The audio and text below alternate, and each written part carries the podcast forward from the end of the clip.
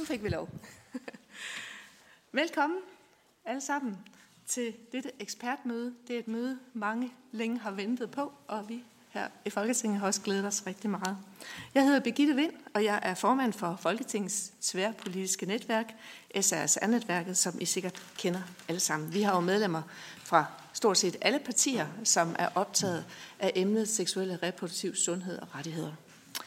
Det er min, en stor fornøjelse at skulle indlede mødet her i dag, og det er jo arrangeret i samarbejde med Læger Uden Grænser og AIDS-fonden. Tuberkulose og HIV, AIDS er globale sundhedskriser. Og med verdensmålene, ja, der har verdens lande jo forpligtet sig og forpligtet hinanden, ikke mindst til at afslutte de to epidemier inden 2030. Alligevel ved vi, at der sidste år var over 2 millioner mennesker, der mistede livet, og mange millioner mennesker blev smittet og syge selvfølgelig, som følge af tuberkulose og HIV.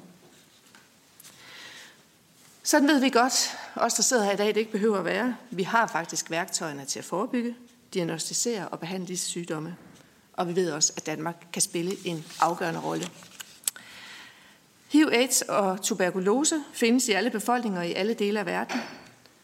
Men vi ved også, at det er de sårbarste, de fattigste mennesker, de mest marginaliserede grupper, der bliver hårdest ramt og påvirket allermest af disse sygdomme, og ikke mindst kvinder og børn. Mange af dem har ikke adgang til social- og sundhedsydelser, for eksempel ny medicin til forebyggelse og behandling. Covid-19-pandemien satte kampen mod tuberkulose og HIV-AIDS voldsomt tilbage. Men pandemien den viste os også, at øh, politisk prioritering og investering i sundhedsforskning kan faktisk bidrage rigtig fint til at afslutte en pandemi. I løbet af de sidste to årtier er lovende nye produkter til at håndtere HIV, AIDS og tuberkulose kommet igennem forskning, innovation og udvikling, blandt andet i Danmark, eller med dansk støtte. Derfor har jeg set rigtig meget frem til det her ekspertmøde, hvor vi skal høre lidt om, hvordan vi står med forskning og udvikling af nye produkter til at forebygge og behandle de to epidemier. Og vi skal samtidig drøfte, hvordan vi gennem partnerskaber sikrer, at nye behandlinger når de mange millioner mennesker, der bliver smittet og syge af tuberkulose og HIV. Uden de adgang til sundhed kan de to sygdomme ikke bekæmpes. Dette møde det kom også i kølvandet på FN's seneste højniveau-møde om tuberkulose, hvor medlemslandene jo igen forpligtede sig til at mobilisere, hvad der svarer til 35 milliarder kroner årligt til forskning og udvikling i bekæmpelsen af tuberkulose. Og det er jo et rigtig godt afsæt for sådan et møde som i dag. Så jeg ser rigtig meget frem til debatten. Men inden vi giver ordet til paneldeltagerne, så skal vi høre fra dr. Lilian Benjamin, som er med over Teams fra Tanzania. Så jeg fortsætter lige på engelsk. Er hun med derude? Ja, hun er med. I would like to introduce Dr. Lilian Benjamin from Tanzania. She is a medical doctor and the founder of DARE, a young woman-led NGO that focuses on approaches to stringent access to sexual and reproductive healthy, health services she also works to introduce new approaches for HIV uh, prevention in East Africa. And thank you, Lilian, for being with us online today. Thank you so much. The floor is yours. You're welcome. All right. Um, thank you so much. A very good day to you all. I really wish I could understand everything that was being said but I know for a fact I could tell when my name was mentioned that it's time to share my message to you all today. Very honored to share this space with you to address the pivotal role of research and development in global efforts to end HIV and tuberculosis, particularly from the unique perspective of my beloved country, Tanzania, and Africa as a whole, where the burden of both diseases is very significant. Um, over the years, we have seen how research and development has played a crucial role um, in making sure that we are comprehending with the local epidemiology, understanding the pattern of diseases, understanding um, how best we can address different issues, and making sure that we are on board with knowing the prevalence, transmission patterns, and the emergence of drug resistant strains for the case of TB as well, which play a fundamental role in making sure that we are able to actually um, uh, conduct research and deliver programs that actually speak to the unique needs of the communities that we are serving.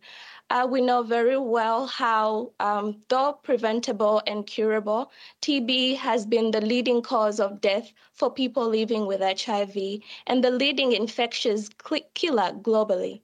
On the other hand, in sub Saharan Africa, more specifically, um, a heart wrenching reality unfolds every week where 4,000 um, young women get infected with HIV, adolescent girls and young women aged 15 to 24. In 2022 alone, women and girls of all ages contributed to 63% of all new HIV infections, showing how much of a burden this is to girls and women generally. Throughout my lifetime, I've navigated different seasons uh, where I have known what it's like to be vulnerable, young, and at risk for HIV. I've made different choices at different times, uh, different seasons, including when I was single, when I was in a relationship, at some point when I got married, and recently when I was pregnant and, and just had a baby. And unfortunately, through all these seasons, I've never had the chance to fully practice and exercise choice when it comes to HIV prevention, which is often exacerbated by the cultural and policy barriers, and of course, limitations to what's actually available um, for prevention in my community.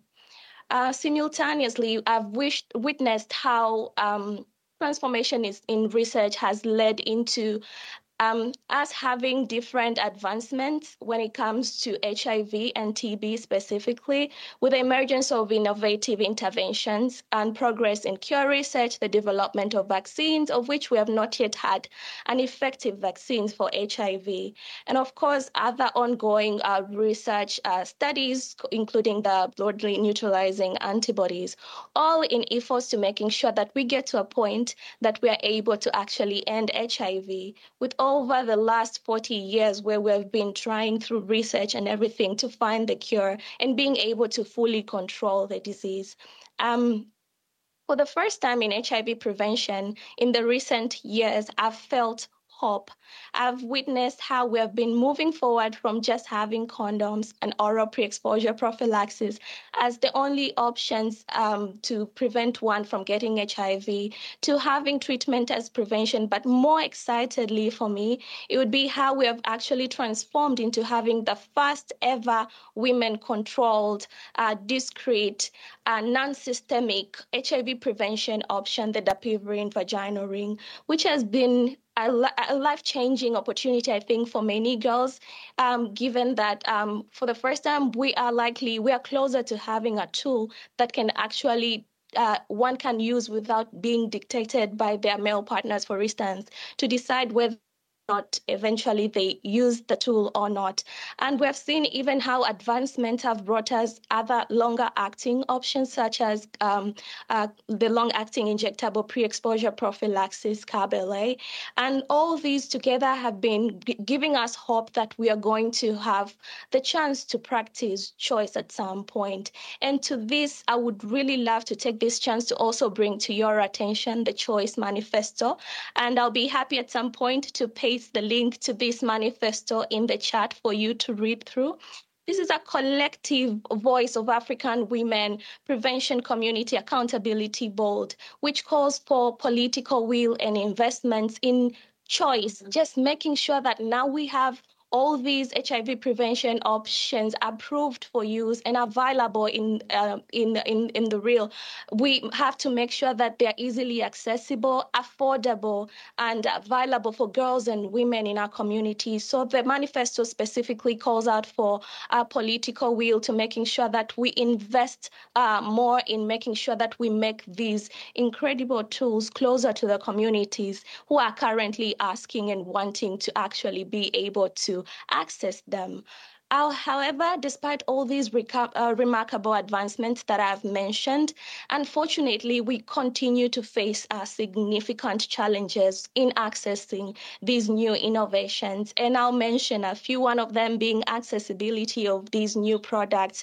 Um, we have seen how clinical research would be done in most of our countries, in our communities, actually. And then, unfortunately, after research is being done, the struggle for the African women and girls whom research has been done in their communities would be now grappling with whether or not we are going to access these innovations. A good example would be the dapivirine vaginal ring, which I have mentioned earlier. We know very well that it's been um, approved by WHO for use. We appreciate uh, the support of our Children Investment Fund Foundation as well as Global Fund to making sure that we are getting it closer, the tool closer to the communities in our countries. However, However, um, I would like to mention, like, unfortunately, some biggest donors in the HIV space, such as PEPFAR, um, currently they're only able to support access uh, to this particular tool. Um, in implementation sciences, and it wouldn't even get further than that due to some policies that are hindering procurement of this tool. And so, while research is being conducted ensuring that product is are being accessible to communities can be as uncertain to most of us. And what communities would ask most of the times whenever I conduct, for instance, engagements with young women and girls with regards to all these new advancements, the biggest question would be when uh, it available? When are we going to have this tool accessible or available in our country? And having all these struggles with accessibilities would make it really uh, far fetched for girls and women to be able to access these let alone accessibility at such um, at a funding level. We do have other struggles um, actually that would occur even locally, and that would be complex regulatory hurdles where we have seen um, most of the times would have our countries delay the introduction of these new innovations. For instance, currently, CARB-LA for PrEP, but in Kenya and Uganda have, uh, has been held up uh, for months without any approval. But also, maybe another example would be specifically from my country, where over the last year and a half, actually two years now, we've been waiting for the approval of the dapivirine uh, vaginal ring, and there seems to be little will or understanding from the regulatory body and political leaders, key decision makers on this, to just acknowledging the urgency of this tool and making sure that it's easily and you know accessible by girls and women in a timely manner. Other than that, we see also generally how, um, despite research being done and coming up with all these exciting tools. Unfortunately, for girls and women, some groups are always left behind when it comes to data that can actually back up their access to these services. And that would be adolescent girls being left behind, pregnant women, um, breastfeeding women, which at the end of the day, when we have something, a tool interventions approved, these particular groups would sometimes have to wait forever to actually have second and third other like uh, versions of research to being done to generate evidence for this particular group which i think should not be the, uh, done that way. We need to make sure that whenever we're doing research we come out with comprehensive data that does not leave other communities behind. And so um, uh, to head straight to what I would recommend should be done to make sure that we are able to address these challenges. I think one of the most critical aspects of successful research, development, and sustainability is community engagement. Having communities at the center of everything we do when it comes to research and development is really key in making sure that we are able to actually create programs, create interventions that are effective. This will help us to generate trust from our communities, but also a sense of ownership where you are able to actually make sure that communities own those interventions. And this would be actually a secret source to um, communities taking up these services as it would help us to get to um, um, um, uh, as it would help us to get to a point where we're able to actually effectively control HIV. And these uh, uh, this is also contained in the AVAC UNAIDS Good Participatory Guidelines for Clinical Research. is something that I'll also love to sort of like paste at some point if I have the link that you can look at. And uh, it's the principle that we need to stick and abide at to making sure that what we are doing is effective, but also speaks to the actual needs of the communities. When you engage communities fully, we're able to exercise uh, solutions that actually are um, effective. And therefore, to bridge some of the gaps that I have mentioned and foster equitable access to new innovation and products, we must ensure choice is at the center of all the work that we do in our different expertise and making sure that communities have the chance to decide which prevention tools is for them and making sure that choice is amplified in programs, policies, and budgets that we actually um, generating to respond to the uh, both um, um, diseases that we are addressing today, we also need to stop pitting one product over the other and center the needs of the communities when we are addressing these issues. It applies beyond just HIV and TB prevention. We need to address human beings as a whole being. We need to stop at this point to work in silos and make sure that we're able to actually look at a human being in a much more holistic approach. And um, this would help us to um, address inequities in a way that does not uh, filter someone based on geographical location, um, gender, socioeconomic status. We need to create an environment where there is access or role. You know, communities must be engaged from early in the research processes and through um, regulatory approval to global and national guidelines development, product pricing, as well as implementation. My second um, recommendation would be around like influencing greater political commitment and investment in um, healthcare systems, strengthening our healthcare systems. We learned so much from the COVID pandemic that with substantial political political will, extraordinary funding can be mobilized for public health. We shouldn't have to wait for another pandemic to fully implement um, these measures. We need to get government and stakeholders uh, proactively invest in pandemic prevention, preparedness, um, response, and mitigate the effects of climate change. Because we know for a fact this is one way to best address human uh, beings um, holistically. We know for a fact the effects of these emergencies, global emergencies, and um, uh, climate issues would, in one way or the other, um, slow down the gains that we have been achieving over the years when it comes to HIV and TB, but also allocation of resources to study how we can effectively integrate new innovations products into healthcare systems and making sure that even those places like like my countries where resources are constrained, communities are equally able to actually access interventions once they're available. And last but not least, there's a need to prioritize global collaboration and partnership and strengthen um, connections with researchers, community led organizations, and governments in the region most affected by HIV and TB. This can help us develop solutions that are culturally and contextually relevant. It would, as communities, we are ready actually to partner with you. We are ready for um, collaborations.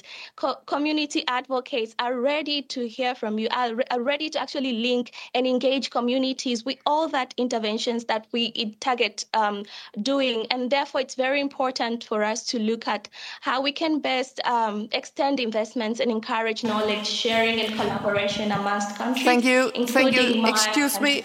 Oh, thank you so much. I'm sorry to interrupt you because it's so exciting, and uh, we could listen to you the whole day. The, the whole day, uh, but we are running out of time. Actually, we we always passed with ten minutes. So, um, thank you so much. I think we we will give you a big applause. So, thank you so much to you, Dr. Lilian. And, um, and thank you for, for highlighting the importance of research and develop in the, in the fight against uh, infectious and diseases with those exams from, from Tanzania, but also the gaps and challenges uh, in assets and, and using new innovation and curing products, especially for young women. Thank you for, for mentioning the young women. And all in all, that's very, very important. Thank you so much. I'm sorry we cannot continue, but um, we're so happy that you could uh, join us today. The meeting will now uh, continue in, in Danish. Thank you so much. Og jeg vil nu give ordet videre til Julia. Hvad, hvad? Hvor sidder du Du er derovre, Julia. Du er analysechef i Læger Uden Grænser i Danmark. Og du vil tage os igennem det første panel, som vi har i dag, og vi giver os et overblik over forskningsfeltet inden for tuberkulose og HIV-AIDS. Værsgo, ordet dit.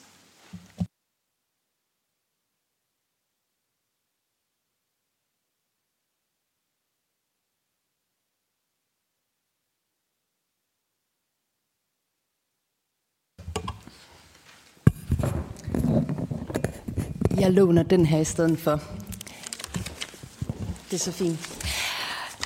Ja, mange tak for de indledende ord til Begitte og til Lilian. Øhm, I en verden med så mange kriser, der er lige nu, er det rigtig dejligt at være til et arrangement, som også kommer til at handle om håb. Og vi ser håb, fordi at der er politisk vilje, og vi ser håb, fordi der er forskning og forskningshjerner til stede i det her rum, så vi kan diskutere vejen fremad. Øhm, vi har to paneler, om meget kort tid, så os moderatorer kommer til at være lidt skarpe og prøve at øh, skære jer af, hvis øh, I går over tid. Øhm, det første panel faciliterer jeg, det handler om forskning. Øh, forskningsfeltet inden for HIV og AIDS og tuberkulose, med særlig fokus på danske forskers resultater og perspektiver, men også nogle af de udfordringer, de møder, heriblandt hvor svært det er at finde finansiering. Og så også, hvor meget vi egentlig kunne opnå, hvis vi fokuserede mere på forskning i kamp mod, mod øh, de her to øh, sygdomme. Og jeg vil starte med at give ordet til Ole Schmeldt Søgaard, som professor og læge på afdelingen for infektionssygdomme på Aarhus Universitetshospital. Og Ole og hans forskningsgrupper har i mere end 10 år forsket i en kur for HIV.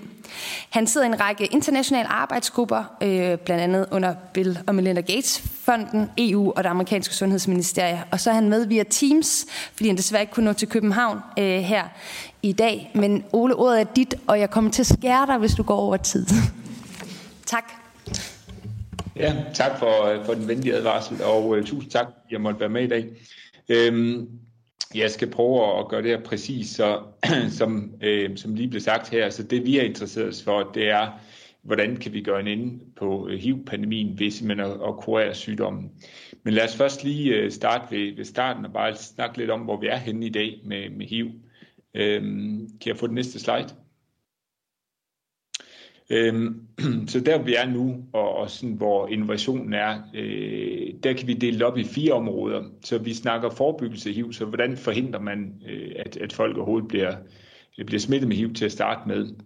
Så øh, en HIV-vaccine har jo ligesom været den, øh, den hellige gral i det her, og øh, på trods af øh, utallige forsøg og øh, utrolig meget opfindsomhed og øh, utrolig mange øh, penge, så er det ikke lykkes at, at opfinde en HIV-vaccine, og det kunne vi snakke lang tid om. Jeg vil bare sige, at rent teknisk, så er det bare utrolig øh, vanskeligt at få til at lykkes, og det, det mislykkes øh, indtil videre. Så det, man ligesom har fundet, der virker, øh, som, øh, som Dr. Lilian Benjamin også snakker om, det er, det er forebyggende behandling. Det er det, vi kalder PrEP, som er pre-exposure profylaktisk. Altså man tager faktisk HIV-medicin for at undgå for HIV, og det virker. Det er vist i, i masser af studier. Der er også det, vi kalder TASP, som er øh, Treatment as Prevention, og det betyder, at hvis man, øh, hvis man er HIV-smittet øh, eller lever med HIV og, og ikke er i behandling, så har man rigtig meget virus i blodet og, øh, og smitter øh, ikke hver gang, men, man har sex eller på andre måder øh, deler kropsvæsker med, med andre, men, men med, med en vis risiko. Lige snart man kommer i behandling og får trykket sin virusmængde øh, ned under, hvad skal man sige, det må, niveau, vi kan måle plasma, så smitter man ikke. Og det kalder vi treatment as prevention. Så jo flere folk, der er i behandling, jo mindre smitte er der. Det går relativt godt sådan på verdensplan. Der er stadigvæk øh, omkring nogle 10 millioner, som ikke får behandling, så der er stadigvæk lidt vej for, vi er mål der. Tidlig diagnose, det er selvfølgelig noget med adgang til test, opmærksomhed på HIV som, som en øh, seksuelt overført øh, sygdom, og øh, selvfølgelig også ved IV, stofmisbrug og andre øh, metoder. Der er relativt god adgang til test, øh, selvfølgelig i den vestlige verden, men faktisk også øh, øh mange øh, steder i udviklingslandene. Så er der behandling, og der er sket øh, en revolution hen over de sidste øh, 25 år, godt og vel, hvor man øh, tidligere ikke havde nogen behandling, så fandt man ud af, at hvis man kombinerede tre præparater øh, og gav dem på samme tid, så kunne man faktisk øh, trykke virusmængden øh, i blodet fuldstændig bund, og immunforsvaret det kom så sådan til dels igen. Så det har vi, og vi har fået øh, behandling nu med færre bivirkninger, øh, og øh, efterhånden har vi sådan det, vi kalder et single tablet regimens, altså øh, en tablet om dagen, det holder ligesom øh, HIV nede og giver en nær normal levetid, og man kan få børn, og man kan alt muligt, uden at de bliver smittet. Så har vi også de her nye langtidsvirkende øh, injektioner, som jeg også lige blev omtalt. Cirka 40 millioner de har brug for øh, behandling, og det er livslang behandling, for der er ikke nogen kur. Og hvis man stopper med at tage medicin, så går der cirka en 14 dage, 3 uger, så blusser den op blodet igen, og i løbet af yderligere et par uger, så er det samme mængde virus, som det var før man startede med at tage behandling, uanset om man har fået behandling i to år eller i 20 så er der selvfølgelig den risiko, der altid er øh, i verden, det er, at der er konflikter, og der er andre ting, og der er politiske vinde, der blæser i forskellige retninger, og øh, ikke mindst i USA kan det nogle gange øh, ret store konsekvenser for resten af verden. Øh, ikke mindst har der været snak om det her PEPFAR-program, som egentlig var det, der gav adgang øh, for øh, specielt øh, Afrika til HIV-behandling. Jamen det program, som er ekstremt succesfuldt, er der faktisk øh, en del af republikanere, der ikke er interesseret i at fortsætte funding af. Så der er politiske ting, der, der ligesom kan ændre den positive udvikling, vi er inde i. Så det vi er interesseret os for, det er, kan man kurere øh, sygdommen. Næste slide, tak. Altså det vi egentlig arbejder ud fra, sådan det vi målet, det er at lave en sikker, effektiv og skalerbar øh, kombinationsbehandling, så man får en afgrænset tidsperiode, som kurerer HIV og dermed øh, behovet for at have livslang medicin og kontrol. Øhm, vi arbejder meget med, med det, vi kalder BNAPs. Det er en, en speciel type antistoffer, som egentlig er, er hvad skal man sige, kopieret fra, fra nogle patienter, der lavet specielt øh, potente og, og stærke antistoffer. Dem kan man så øh, skalere op i produktion og, og give som en slags medicin. Øhm, det der med det her BNAPs, de kan nogle tricks. Blandt andet kan de få immunforsvaret til at være meget bedre til at genkende HIV. Øh, og vi har set sådan de første begyndende lovende tegn på, på at, at det her faktisk er noget, der virker, ikke for alle, men for måske en lille sub, subgruppe. Så hvis jeg lige får næste slide. Det her, øh, det er måske lidt småt, men i virkeligheden så er det bare for at illustrere et eksempel på en øh, forsøgsdeltager, vi havde med et forsøg her, øh, som blev afsluttet for ganske nylig. Så det var en, en person, der blev smittet med HIV øh, og øh, opstartede behandling, ligesom man skal. Øh, vedkommende vi så også gerne være med i det øh, kliniske forsøg, vi lavede, hvor vi gav to typer forsøgsmedicin samtidig med, at, at han opstartede HIV-behandling. Så fik han HIV-behandling i et år, og så den eneste måde, vi kan finde ud af, om, om vi har kureret nogen på, det er faktisk ved at bede dem om at stoppe med behandlingen igen. Så vi bad øh, vedkommende om at stoppe med behandlingen. Han stoppede, og det, I kan se i den sorte linje, det er øh, CD4-tal, som er sådan en, en markør for, hvordan immunforsvaret har den. I kan se hen over år, der har det det fuldstændig lige så godt, som gang øh, han fik behandling. Virus, vi har set enkelt lille smule virus, der er vist i bunden med en rød linje, men ellers har vi ikke kunnet måle virus i den her person, som nu har været uden behandling i fem et halvt år, øh, og har det glimrende øh, og lever et helt normalt liv. Men har ikke længere behov for medicinsk behandling for at holde sygdommen i, i, i hvad skal man sige, i skak. Så det er sådan, vi forestiller os en kurs ser ud. Det er ikke noget, vi kan gøre for alle, men vi har enkelte tilfælde på nu, at det faktisk ser ud til at være lykkes. Næste slide, tak. Så hvad er vores udfordring det her? Der er selvfølgelig nogle videnskabelige og tekniske udfordringer. Hvis det er det var nemt, øh, så var der nogle øh, kloge mennesker, der har gjort lang tid før vi øh, gik i gang med det her, fordi det er øh, bare rigtig svært. Så det er selvfølgelig det, vi arbejder med, og, og det der er vores opgave så kan man sige, at de barriere, vi møder, der er nogle juridiske barriere, specielt omkring samarbejdsaftaler, både med akademiske partnere og med industripartnere, øh, som er blevet tiltagende komplekse hen over årene. Jeg har arbejdet med det her i hvert fald. Så er den økonomiske prioritering af sådan noget forskerdrevet øh, eksperimentel øh, forskning her, som, som vi laver. Øh, og som er jo enormt vigtigt. Det er den måde, man ligesom kommer videre fra nogle tanker og fra noget basal forskning til rent faktisk at få afprøvet nogle nye koncepter øh, i, i menneskestudier. Og det er det, vi arbejder med. Øh, og det er relativt dyrt at lave den her type forskning. Vi har brug for penge, og den største del af, af den øh, de fondsmidler, jeg har, øh, de stammer faktisk ikke fra Danmark, men fra EU og fra USA. Så det er penge, der kommer udefra til Danmark for øh, at støtte den her type forskning, og der kunne vi selvfølgelig rigtig godt tænke os, at, at der var hvad skal man sige, større øh, opbakning til, til det i Danmark, også fra, fra offentlig side. Og sidst ikke mindst, hvorfor skal vi overhovedet interessere os for at lave en kur for HIV i Danmark? Altså vi har jo styr på, på alle dem, der er smittet med HIV i Danmark. Der er glimrende adgang til behandling, vi har god kontrol, vi har faktisk styr på det her, så hvorfor og hvordan bidrager til samfundet? Altså det bidrager med innovation. Vi kan opfinde nye lægemidler, vi kan øh, tage gamle lægemidler og prøve med i en ny kontekst. Vi får en masse viden om, om den her øh, specialiserede forskning, ikke kun inden for HIV, men sådan generelle koncepter omkring, hvordan fungerer immunforsvaret, hvordan kan man virus. Det var jo takket være HIV-forskning, øh, at vi var øh, så gode til at bekæmpe covid, fordi mange af de her vaccinekoncepter og behandlingskoncepter, de stammer fra HIV og kunne hurtigt appliceres på covid. Så uddanner vi nye forskere, vi skaffer indtægter ved de her fondsmidler, der kommer fra udlandet. Og der er selvfølgelig også noget med anerkendelse af Danmark som et land, der fører an inden for det her, og vi adresserer et, et globalt problem. Så det er ligesom derfor, at jeg synes, det kan godt være, at HIV ikke er et kæmpe samfundsproblem nu og her i HIV, men det er det globalt i verden. Og vi har virkelig en mulighed med vores utrolig øh, gode samfundsstruktur og øh, hvad skal man sige, ret gode øh, universiteter, universitetshospitaler og forskningskultur her for virkelig at gøre en forskel inden for, for det her område. Så det var, hvad jeg havde at, at sparke ind med her. Tusind tak, Ole, og tak for en meget spændende overblik over forskningen og muligheden for at finde en HIV-kur. Wow. Og for at holde dig inden for tiden. Jeg vil skynde mig videre til øh, Åse Bengård Andersen, som er ledende overlæge ved infektionsmedicinsk afdeling på Rigshospitalet, og som nu vil gøre os klogere på forskningsfeltet i Danmark og internationalt inden for tuberkulose. Ordet er dit, Åse. Jo, tak for det og det er jeg allerede spændt på, om jeg kan. Men øh, det er et emne, som har interesseret mig lige siden jeg blev færdig som læge, og jeg har nok i virkeligheden af den grund måske også lidt svært ved at og, hvad skal man sige, se kritisk på området. Men øh, det er øh, et, et, øh, et område, jeg har arbejdet med forskning i laboratoriet i de tidlige år og så videre, og nu er jeg øh, kliniker og er på det her fine hospital, som ligger inde midt i byen, og hvor vi kan købe os til alting. Vi har alle scanner og alt, hvad vi har brug for.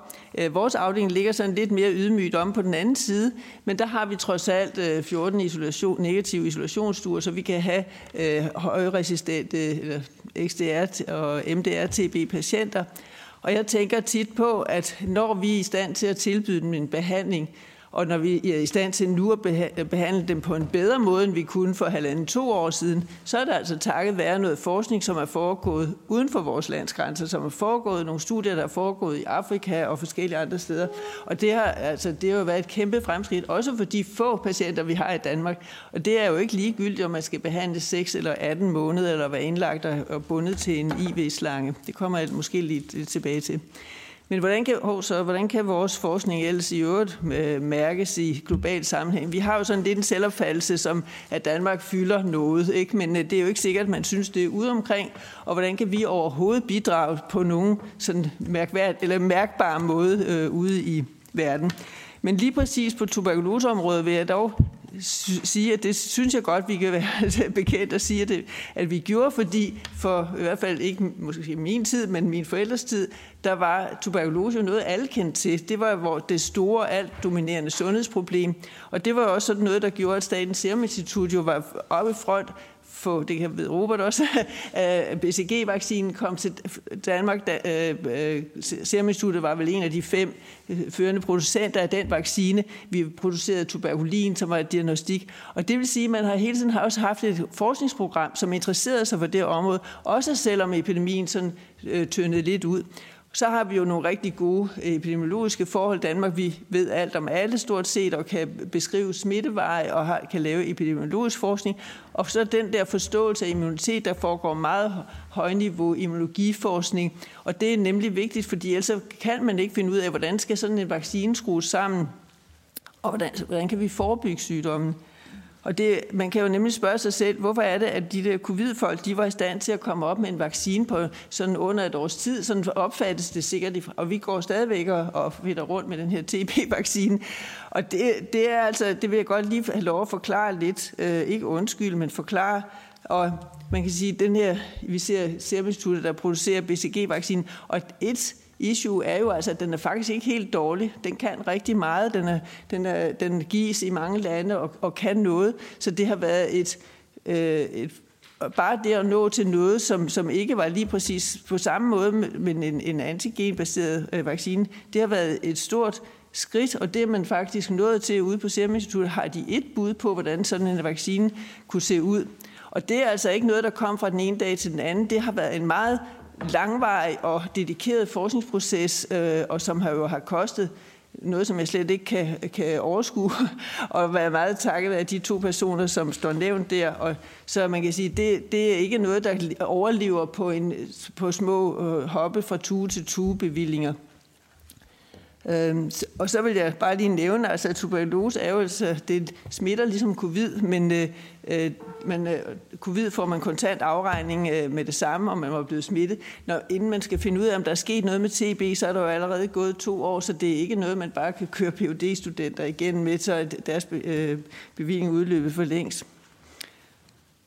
Øh, lidt om, altså diagnostik er jo en, en vigtig faktor for at kunne øh, finde patienterne og behandle dem, og jeg synes ikke, Danmark har ikke rigtig nogen særlig rolle i de her øh, øh, PCR-maskiner, der er rullet ud i rigtig mange egne af verden, men de har jo været banebrydende, at det er blevet nemmere at lave en bedside-diagnostik, øh, som man kan få et, et brugbart svar inden for to timer. Men jeg vil gerne lige nævne to andre tiltag, som er, det ene er en urintest, som vi måske ikke ligefrem har, den hedder en lamtest. Man putter en dråbe øh, urin på sådan en lille stik, og det er nemlig rigtig velegnet til, til dem, som ikke producerer som, eller kan hoste mange bakterier op, og det er tit tilfældet for de svært syge HIV-patienter, som øh, hvis immunsystem er helt i bund. De er overraskende svære at diagnostisere. Og der er været et øh, øh, meget dansk øh, forskning, som, som foretaget, foregået i Afrika, i Ghana, og jeg kan se, at Isik Johansen har krøbet ind ad døren, har været meget med i den forskning også. Øh, og der er vi i øvrigt i den interessante situation, at vi har ikke adgang til den test her i Danmark. Selvom vi en gang imellem har en rigtig sløj patient, hvor man gerne lige vil have lov at gøre det, så er der ikke rigtig nogen, der synes, der er penge i at, at markedsføre den i Danmark. Øhm. En anden ny, ny tiltag, det er en blodprøvebaseret magnitudtest, den hedder quantifron-testen. Den trådte, eller blev ligesom, kan man sige, udviklet de første trin på Serum Instituttet, og altså også har et dansk kan man sige, fingeraftryk. Øh, og så er der sket noget på behandlingsfronten. HIV, vi har kigget længe til HIV-folkene, som havde, jeg ved ikke hvor mange nye øh, drugs, der kom nye til hver eneste år. Vi kørte med de samme øh, få drugs, men der er nu udviklet nye, rigtig gode drugs. Øh, de kan have deres problemer, men alene det, der er kommet nyt at vælge imellem. Og så har vi lært ordet repurpose drugs, genbrug, eller hvad man skal kalde det, altså stoffer, som vi kender til andet formål, Øh, herunder spedalskhed, som viser sig faktisk at kunne noget godt, øh, eller kunne være effektive, og frem for alt være tabletbaseret, altså ikke noget, man skal have ind i, i, i blodårene. Og det har altså virkelig været med til at, at gøre øh, visse behandlingsformer, eller behandlinger kortere og og bedre for patienten. Og der vil jeg gerne nævne det meget vigtige studie, som øh, Læge Grænser har gennemført, som er et af dem, som har vist, hvordan man kan med de her øh, resistente tuberkuloseformer, som hidtil krævede op mod 18 måneders behandling og helt forfærdelige regimer, kan nu øh, reduceres til omkring 6 måneder i mange tilfælde, og rent tabletbaseret. Og det er altså noget, der rykker. Øhm, og så, jeg tror jeg, det var...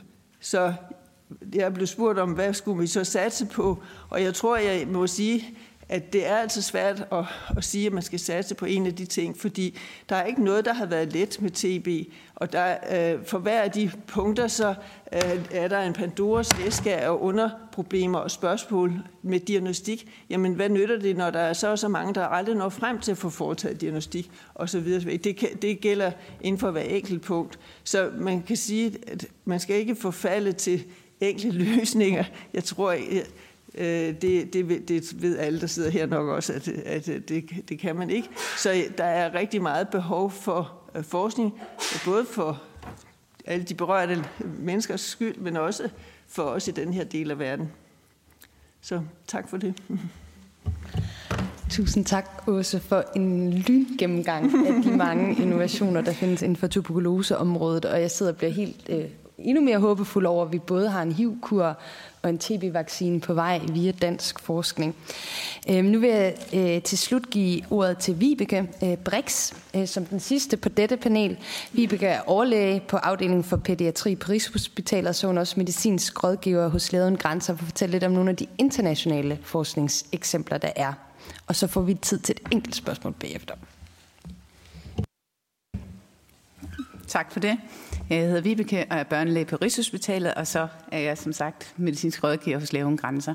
Og Læven Grænser, vi er i mere end 70 lande og øh, behandler mere end 10 millioner patienter om året. Og nogle af dem er jo patienter, ja, både med HIV og tuberkulose, som vi har hørt om, og andre bakterielle infektioner. Øh, og blandt andet nogle af dem, der ikke responderer på øh, almindelige antibiotika. De har altså det, der hedder resistent, vi forkorter det AMR. Og vi er utrolig bekymrede for infektioner med resistente bakterier. Øhm, og det er vi, fordi at mange af de steder, vi er, har vi simpelthen ikke mulighed for at finde ud af, hvad det er for nogle bakterier, om de er resistente. Og øh, det betyder, at der er masser af patienter, som jo så dør på grund af infektioner. Øh, og vi ved, at blandt andet en undersøgelse fra The Lancet i 2019 har har estimeret, at 1,3 millioner dødsfald sker direkte på grund af AMR, og op til knap 5 millioner dødsfald sker på grund af øh, dødsfald, der er associeret med infektionsresistens. Øh, det er rigtig store tal. En stor del af de her dødsfald, de kunne altså så være undgået, hvis vi kunne diagnostisere Øh, hvad det er for nogle infektioner. Og i den forbindelse vil jeg gerne nævne to af de nye forskningstiltag, som er opstået ud fra operationelle tiltag. Øh, og en af dem øh, hedder Minilabs, og det er simpelthen ja, nærmest ligesom et mini-laboratorie. Du kan nærmest pakke det ned i en kuffert. Øh, og det er, hvor vi bruger simpelthen et kval- lille kvalitetssikret, selvstændigt og transportabelt øh, laboratorium. Fordi det problem, der er, at mange af de diagnostika, vi ellers har, jamen, de er udviklet i højindkomstlande, og øh, ikke ud fra, hvad man har brug for øh, i lavindkomstlande. Vi har et evalueringsstudie fra CAR, der i 2022 viste, at 57 procent af 115 septiske patienter faktisk fik den rigtige antibiotika ud fra, at man havde brugt de her minilabs. Et andet tiltag af Antibiogo, det er sådan en telefonbaseret app, hvor, øh, og igen udviklet ud for operationelle behov. Og det er baseret på kunstig intelligens. Der er også et, et ekspertisepanel bagved, men altså det hjælper til at kunne se, hvad er det for nogle øh, bakterier, hvad er det for et resistensmønster, de her bakterier har. Og øh, det hjælper så læger og sundhedspersonale til at kunne finde ud af, hvad det er for en antibiotika, der skal bruges for, at man rammer de her infektioner rigtigt. Og vi har rigtig meget brug for, at der kommer flere opfindelser som det her, altså opstået ud fra operationelle behov. Øhm, og øhm, dels for at kunne bekæmpe AMR og for at kunne bekæmpe tuberkulose. Og vi er rigtig håbefulde sådan set, fordi med det øh, møde, der har været i september i år, blandt andet omkring øh, tuberkulose, men der ved vi, at diagnostik og forskning er en af de centrale mål. Men det kræver penge, og øh, det er rigtig vigtigt, fordi der er, det, det er estimeret til, at det er cirka 35 øh, milliarder danske kroner, der er brug for til det her. Og der er brug for, at Danmark støtter op. Vi er nødt til at bidrage for, at der både kan komme national og international finansiering og opbakning til forskningsområdet.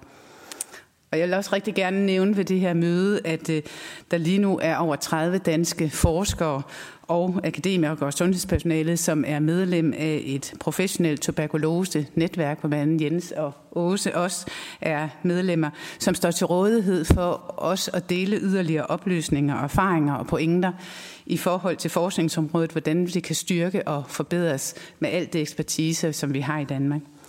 Så vi er faktisk rigtig håbefulde. Der er politisk opbakning. Vi har fantastiske forskere i Danmark og ude i verden. Så derfor lad os stå sammen om at bekæmpe tuberkulose og tage kampen mod AMR ganske alvorligt. Tak. Tak, tak Vibeke, for også at give nogle eksempler på opfindelser, der virker i humanitære kontekster. Øhm, og tak til alle tre for jeres indlæg. Nu står der, at vi skulle have et kvarter til spørgsmål, og det er jeg bange for, at vi ikke når. Men jeg synes i det mindste, at vi skal tage et, et enkelt spørgsmål, hvis der er nogen, der har et brændende spørgsmål til panelet. Det kan være til en enkelt panelist eller til, øh, til dem alle sammen.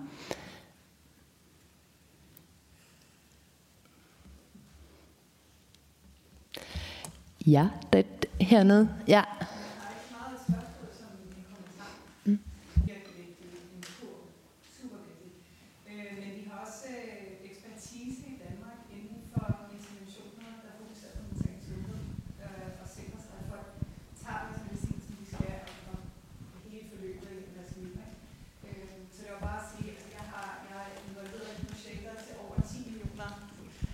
Undskyld, hvis I ikke kan høre mig. Jeg, har, øh, jeg er en del af projekter, der i alt er over 10 millioner amerikanske dollars, og det er alt sammen penge fra USA for National Institute of Mental Health og NIDA. Der er ingen penge, der kommer fra Danmark øh, til min forskning. Så det vil jeg bare sige også er vigtigt at tænke på. Tak for det. Var der andre, der havde et brændende spørgsmål? Så tager vi det som det sidste. Jeg hedder Henrik Kløbris, jeg er forsker på Københavns Universitet. Og øh, hvad hedder det, når vi snakker om HIV-infektion, som er det tit, vi snakker om det, er en sygdom øh, i blodet, men det er meget vigtigt at forstå også, at det er faktisk en sygdom, der er kronisk i vores, øh, vores lymfoide væv. Det vil sige, når vi behandler med HIV, så genopretter vi ikke den skade, der er sket i vævet. Det vil sige, vi også kan tænke på andre behandlinger, der ikke kun fokuserer på at lave bedre antiviral behandling, men også på at gendanne den vævsskade, der er sket. For den bliver ikke genoprettet, selvom du behandler folk i 10, 15, 20 år. Og de mennesker, der så er under behandling, de kommer ind i en aldersgruppe, hvor de kommer til at undergå øh, store komorbiditeter. Og det giver altså nogle store sygdoms, øh, hvad hedder det, burdens, specielt i Sub-Saharan Afrika og til Sydafrika. Så der kommer vi altså inden for 20 år, der ser vi en HIV-epidemi blandt unge kvinder, primært i Sydafrika for eksempel, så kommer til at bevæge sig ind i en høj high risk group for komorbiditeter, hypertension og hvad hedder det, øh, andre øh, øh, medmobiliteter. Så der kommer altså en sygdomsbøn, og det har vi ikke noget svar på, heller ikke med antiviral medicin. Så der, der er virkelig behov for noget grundforskning i det der. Så det var en kommentar til. Så siger jeg tak for de kommentarer, og så må vi desværre lukke det her panel og gå videre til det næste, så jeg vil gerne give uh, Rikke ordet fra AIDS-fondet. Tak. Tusind tak, Julia. Vi vil skynde os over i det andet panel, hvor vi skal snakke mere om det med adgang til sundhedsprodukter, særligt det med at sikre, at de allermest udsatte for HIV og tuberkulose, de også får adgang til de sundhedsprodukter, der bliver udviklet. Så skal vi snakke partnerskaber, særligt produktudviklings- og finansieringspartnerskaber, men vi skal også tale om øh, medicinresistens, som har stor betydning for kampen mod HIV og tuberkulose. Jeg vil starte med at give ordet til Jens Seberg, som er professor i medicinsk antropologi ved Aarhus Universitet, og som leder international forskningssamarbejde med fokus på antibiotikaresistens og tuberkulose. Værsgo, Jens, ordet dit. Mange tak for det. Øh, mange tak til SR, øh, SR-netværket og AIDS-fondet og Læger Uden Grænser øh, for muligheden for at deltage i denne vigtige høring. Jeg vil primært fokusere på tuberkulose, øh, men meget af det, jeg siger, er også relevant i forhold til øh, HIV og AIDS. Øh, og øh, som I kan se i min titel, øh, har jeg byttet om på adgang og innovation i titlen, øh, fordi innovation ikke kun handler om medicin og diagnostik, det handler også om at skabe adgang. For 20 år siden øh, arbejdede jeg i Danida, med tuberkulosekontrol i et projekt i Orissa i Indien. Projektet hed DanTB og fokuserede blandt andet på implementering af TB-kontrol understøttet af innovativ sundhedskommunikation, bekæmpelse af stigmatisering og forbedret adgang til diagnostik og behandling i partnerskab med den indiske øh, regering. Projektet var en succes. Det tilpassede øh, TB-programmet til vanskelige lokale vilkår blandt oprindelige befolkninger i bjergeområder – der savnede primær uddannelse, men hvor eksempelvis udvikling af et patientkort med piktogrammer i stedet for engelsk skrift øh, bidrog til at skabe adgang og lokalt ejerskab til behandlingen. Erfaringer fra bjerge og i miner og i landsbyer og byer blev omsat i en landsdækkende strategi for sundhedskommunikation for TB-kontrol, som blev distribueret til samtlige distrikter i Indien, et land, der huser en fjerdedel af verdens tuberkulosetilfælde. Hvis Holk-sagen førte til, at alle danske projekter i Indien blev lukket før tid i starten af nullerne, og projektets resultater blev nok lidt glemt. Øh, men det viste, at Danmark kunne yde et vigtigt bidrag i form af innovation og lokal tilpasning af tv-programmet. Projektet var lidt forud for sin tid. WHO's daværende tuberkulosestrategi var præget af en one-size-fits-all-tilgang med en fast tro på, at medicin, mikroskopi og supervision var tilstrækkeligt til at kontrollere TB-epidemien. Denne tro bidrager sandsynligvis til udvikling af multiresistent tuberkulose, som blandt andet drives af øh, uregelmæssig adgang til behandling. Stigningen i multiresistent øh, tuberkulose er skyggesiden af en ellers positiv udvikling med flere behandlede TB-patienter i de seneste 25 år. Med End TB-strategien i 2015 ændrede WHO kurs fra one size fits all. Erkendelse af, at tuberkulose især rammer de mennesker, der ligger i ulighedens dybe lommer, både globalt og inden for de enkelte samfund, var indtil da ikke blevet fuldt op af en programmatisk forståelse for, hvilke livsvilkår øh, mennesker har i ulighedens lommer. Her er det ikke tilstrækkeligt med medicinsk og teknologisk øh, innovation, hvor nødvendig den end er. Adgangsbarriererne er beskrevet af blandt andet den medicinske antropologi, og jeg har grupperet nogle af dem inden for tre områder, selvom de skal ses som indbyrdes forbundne og gensidigt forstærkende. Livsvilkår drejer sig eksempelvis om situationer, hvor arbejde konkurrerer med behandling, og medicin konkurrerer med mad. Behandlingsrelaterede barriere kan være ekstra udgifter til kontrol og behandling og utilstrækkelig kommunikation og støtte, og sundhedssystemfejl kan være afbrudt medicinforsyning og fejldiagnostisering, og der er mange flere, som I kan se. Pointen her er, at de barriere for adgang, som hindrer optimal behandling og bidrager til medicinresistens, er kendte og kan adresseres med en sammenhængende tværsektoriel tilgang. Det anerkendes i den nuværende WHO-strategi og på FN's nylige højniveaumøde, og nu skal vi gøre noget ved det. Der er brug for nye former for tværfagligt samarbejde. Sygdom udfolder sig i den virkelige verdens komplekse liv og tager ikke hensyn til, at vi historisk set har adskilt biologiske og sociale videnskaber. Vi skal lære, at sygdomme som tuberkulose og HIV-AIDS er syndemiske og biosociale. At de er syndemiske indebærer, at de gensidigt forstærker hinanden og samtidig, samtidig hænger sammen med eksisterende uligheder og skaber yderligere fattigdom. TB og HIV-AIDS har syndemiske sammenhænge, ligesom øh, eksempelvis TB og diabetes, TB og depression. Og effekten af covid-19 på tuberkulose og HIV-AIDS, der blev nævnt i indledningen, er ligeledes syndemisk. At sygdommen er biosociale betyder, at de er forårsaget af livsformer, en bakterie, hvad TB angår, som indgår i udvekslingsrelationer med andre livsformer. De er sociale, om end deres kommunikation er primitiv. Vi bruger antibiotika for at bekæmpe patogene bakterier. Om det lykkes eller ej, afhænger af kommunikation på alle niveauer.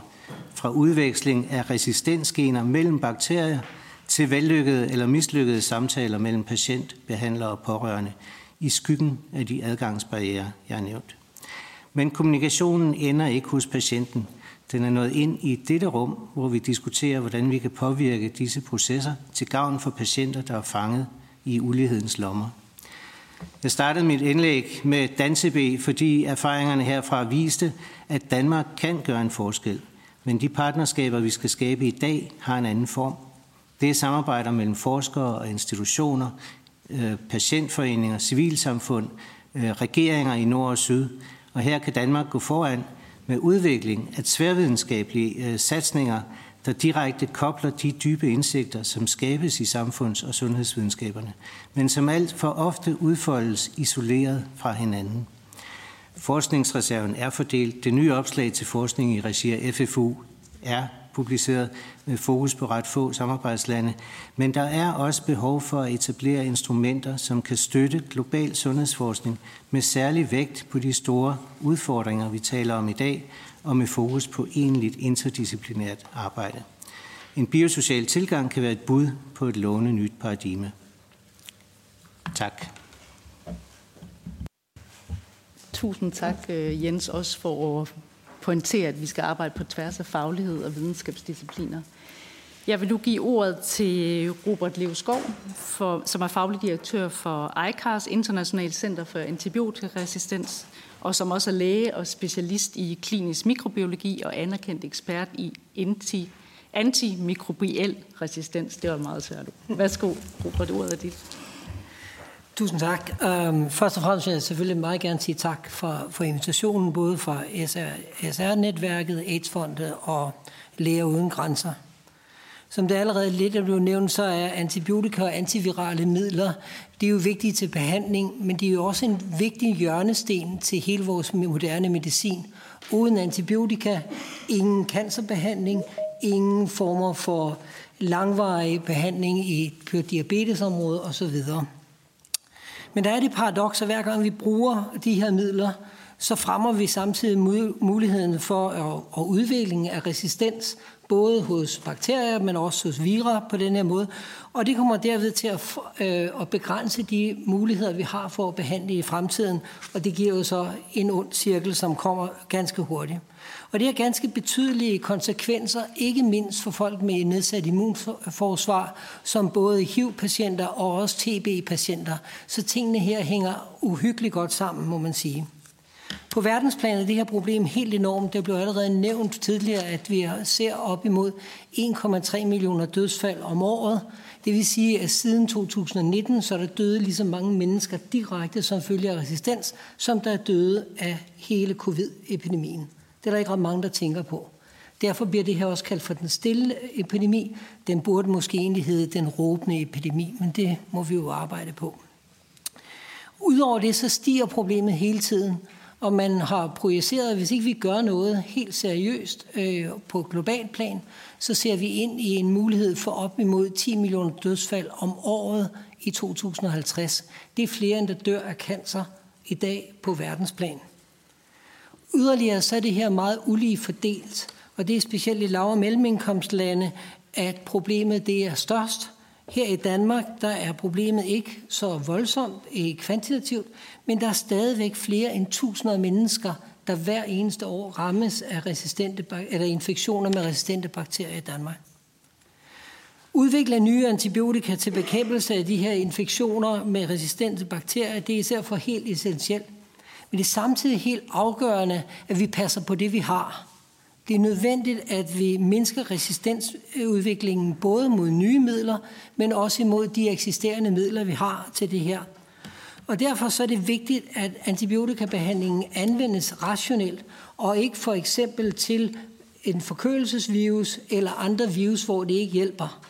Og det her det er ikke småting. Man regner med, at det, der bliver brugt mest antibiotika til, det er til øvre luftvejsinfektioner, og 70-80 procent af alle disse behandlinger, de er fuldstændig uden virkning. Der er derfor et enormt behov for, at vi får innovation af både hurtige og pålidelige metoder, der kan adskille infektioner øh, mellem virus og bakterier. Og når der er tale om bakterier, at vi kan korrekt bestemme hurtigt, hvad kan de her, eller hvad bør de behandles med, så vi gør mindst mulig skade øh, i form af resistensudvikling. Udover det, så er der det enormt vigtige, at det her det spreder sig fuldstændig uden respekt for grænser, både geografiske grænser, men også grænser mellem mennesker og dyr. Så vi deler altså denne her resistenspool alle sammen. Det er langt fra til, øh, øh, og det, samtidig så skal vi også sørge for, at der er lige adgang til de her øh, øh, metoder. Og det er langt fra tilfælde i dag, også her i Danmark, hvor marginaliserede grupper de, øh, og både i Danmark og i andre højindkomstlande, men store dele af befolkningerne i lav- og mellemindkomstlande enten ikke har adgang til hurtig diagnostik, eller får det på et meget sent tidspunkt, og det fremmer simpelthen spredningen af resistens. ICARS, øh, som er det internationale center for antibiotika Resistance Solutions, som det hedder på engelsk, det blev dannet af den danske stat i slutningen af 2018, netop i erkendelse af, at vi er nødt til at se det her på et globalt plan, og at problemerne er størst i lav- og mellemindkomstlande, og ikke mindst, hvis ikke vi er med til at løse dem der, jamen så forværrer vi faktisk problemerne her hos os selv. Det vi gør i ICARS, det er, at vi støtter de øh, landene øh, ved at bruge både en top-down og en bottom-up model, hvor vi starter med at have kontakt til øh, landenes øh, politikere og policymakers, for at sikre, at de ting, vi går ind og laver, at det har grundfæstet et idé i det her land, således at der også er større chancer for, at det rent faktisk bliver brugt til noget af den viden og bliver øh, implementeret i større skala. ICARS arbejder på tværs af hele One Health-spektret, og når vi arbejder, og når vi har sat det enkelte øh, mål, jamen så kontakter vi lokale forskere i de her lande, som så udfører det, og på den måde så sikrer vi både lokal ejerskab hele vejen igennem, hvad der er utrolig vigtigt, men vi sikrer også, at der kommer kapacitetsopbygning de her steder. Vi har i øjeblikket 32 projekter i 16 lande i de fem år, vi har eksisteret, og vi er i gang med at, at øge med de næste seks projekter i år. Og vi netop startet et projekt, hvor at vi vil lave en rammeværktøj til lande, sådan så at vi kan introducere nye antibiotika og nye lægemidler, altså øh, antivirale midler, på en bæredygtig måde, således så vi ikke med det samme fremmer resistens, og derved gør de her midler ubrugelige på meget kort tid. Det tror jeg desværre, vi har set flere eksempler på under tiden. Til slut vil jeg bare lige sige og gentage det her med, at det her det spreder sig på tværs af grænser og sektorer, så det er helt afgørende, at vi bekæmper unødig forbrug af antibiotika både til mennesker og dyr. Og det her det kræver øh, politisk bevågenhed, men også, at der er vilje til at gøre noget. Ikke bare her hos os, men, men helt globalt. Øh, innovation er både af nye antibiotika, men også af midler til at give hurtig diagnostik og Øh, til at, at bremse øh, spredning af, anti, af resistente bakterier og virer. Det er helt afgørende i det her. Og samtidig skal vi også huske på, at vi er nødt til at sikre god eller lige adgang til god og øh, medicin overalt, også til de marginaliserede grupper i Danmark, såvel som i udlandet. Jeg vil, synes, til allersidst vil jeg sige, at det er vigtigt, at vi arbejder både lokalt og globalt på det her. Øh, og som vi så tydeligt med covid, så spreder det sig jo lynhurtigt, så det, der er andres problem i dag, det er måske vores problem i morgen. Så tak fordi, at jeg måtte komme. Tusind tak, Robert, også for at sætte fokus på hele den her problematik, og også relationen, det har i forhold til HIV og tuberkulose. Så øh, tusind tak for det. Morten Nygaard vil jeg give ordet til nu, som er partner i konsulentbyrået Dalberg, men også øh, fungerende chef for Norden i Bill Melinda Gates Foundation, som i høj grad også fokuserer på global sundhed og særligt smitsomme sygdomme, tuberkulose blandt andet, og som sidste år delt, uddelte 60 milliarder kroner øh, til sundhed. Så værsgo, Morten, ud af dit. Ja, og, og, og tusind tak, først og fremmest tusind tak for, for invitationen. Øh, jeg er blevet bedt om at tale lidt om finansiering af, øhm, af R&D og innovation. Øhm, jeg har takket ja til at være her også for at, øh, for at lære fra, fra alle jer og, og for at se, hvad, hvad, der, hvad, der også, hvad der rører sig inden for, for, for forskning og innovation. Så tusind tak, det har været virkelig, virkelig spændende. Øhm, til jer, der ikke kender fonden, så blev vi øh, grundlagt i år 2000 med den tro, at alle har ret til at, at, øh, at leve et liv, øh, der er sundt og produktivt. Og øh, altså, fonden arbejder primært i lav- og mellemindkomstlande og grundlæggende øh, forsøger at forbedre livsvilkårene for, for de mennesker, der lever der. Øh, og i den sammenhæng er hele den her TB og HIV-debat jo enormt central.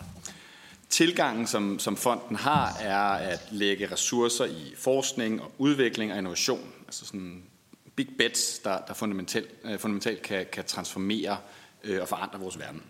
Og som der allerede er nævnt en del her i, i dag, er der jo de sidste 20 år sket en betydelig fremgang, både på HIV og tuberkulose, øhm, og, og i hvert fald i vores øjne, så skyldes mange af de her, øh, mange den, meget af den fremdrift jo innovation og, og forskning øh, og finansielle investeringer og partnerskaber mellem filantropi og regeringer, NGO og privatsektor osv.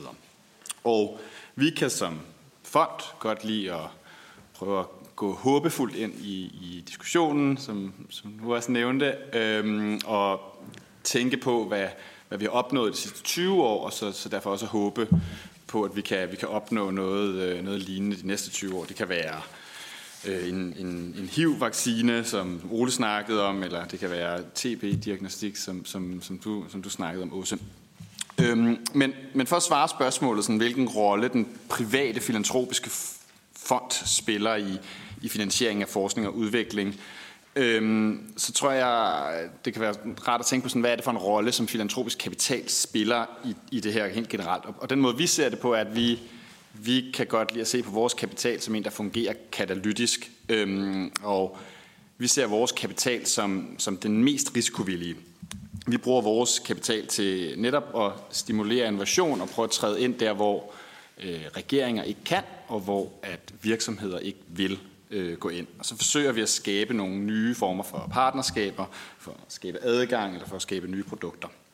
Og det kan vi tillade os at gøre, fordi vi skal ikke retfærdiggøre den måde, vi bruger vores penge over for skatteborgere. Vi skal ikke øh, retfærdiggøre den måde, vi bruger vores penge over for nogle shareholders, eller nogen for at skabe en anden form for profit. Øhm, vi kan tage den ultimative risiko. Og, øh, og det, er jo, det er jo skønt, når man skal finansiere øh, forskning og innovation. Øhm, men og det gælder også omvendt, altså vores filantropi må, må og skal og bør aldrig tage den rolle, som regeringer har, eller den rolle, som den private sektor har. Øh, og derfor er vi også enormt taknemmelige for vores samarbejde med den danske regering, med øh, forskningsinstitutioner, med civilsamfundet, øh, masser af forskellige private sektorer, masser af forskellige aktører i, i, i Danmark og, og globalt. Øhm, den måde, som vi finansierer, er kan ligesom lidt for simpelt sættes op på to måder. Den ene er, at vi sådan finansierer forskning og innovation direkte, hvor der mangler løsninger, hvor vi ikke tror, at det kommer fra en markedsskabende mekanisme. Øh, nogen, der gerne vil skabe en stor profit på det. Og et eksempel på det kan være den her finansiering af udviklingen af en TB-vaccine, som vi har samarbejde med, stort samarbejde med, med Wellcome Trust på. Øhm, og det er den, den simple. Den anden måde er, er mere partnerskabsbaseret. Det er der, hvor vi går ind og finansierer projekter, der skal give adgang til enten lægemidler, eller vacciner eller andre former for innovationer. Og det, det gør vi ved at, at forsøge at, at skabe markeder for produkter, eller at forsøge at skalere innovation. Og det er den slags arbejde, vi i høj grad laver øh, igennem den øh, globale fond til bekæmpelse af AIDS, tuberkulose og malaria, og som, som også Danmark finansierer og mange andre øh, lande. Og øhm, et eksempel på den måde, vi arbejder, det er, at vi for eksempel har arbejdet igennem den globale fond med at øh, sætte et partnerskab op øh, med regeringer, med partnere, med farmaindustrien for at, at sænke øh, prisen på effektiv HIV-behandling med, med 25 procent. Øh, og det gør vi ved at bruge vores filantropiske kapital til at lave nye former for incitamenter, eller volumengarantier, eller hvad der ellers kan være interessant, særligt for at drive incitamenter på, på farmasiden.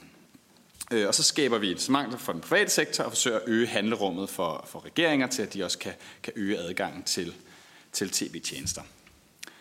Øhm, og hvis man ser sådan lidt frem, så, så som det også er nævnt allerede, så er, er både t, altså så er TB-tallene stiget, og, og landene kæmper for at komme tilbage fra, fra covid. Øhm, og vi, vi kan se i vores øh, interne, interne tal, at øh, den globale kamp mod TB er, er, er voldsomt øh, underfinansieret.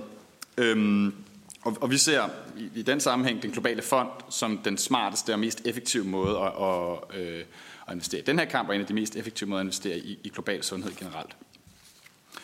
Øhm, og den globale fond står for også den største andel af finansieringen. Cirka 76 procent af al international finansiering af TB øh, kommer i, igennem den globale fond. Og øh, det er jo, godt, at den globale fond er der, men det er også sårbart, hvis øh, finansieringen til, til en mekanisme som den globale fond ikke, ikke følger med. Og vi bidrager naturligvis til, til den globale fond, og, og den danske stat gør også. Øhm, men, men selvom vores penge er mange, så, så er det jo intet sammenlignet med, med store regeringer og hvad, hvad, hvad, hvad lande kan, øhm, kan mobilisere.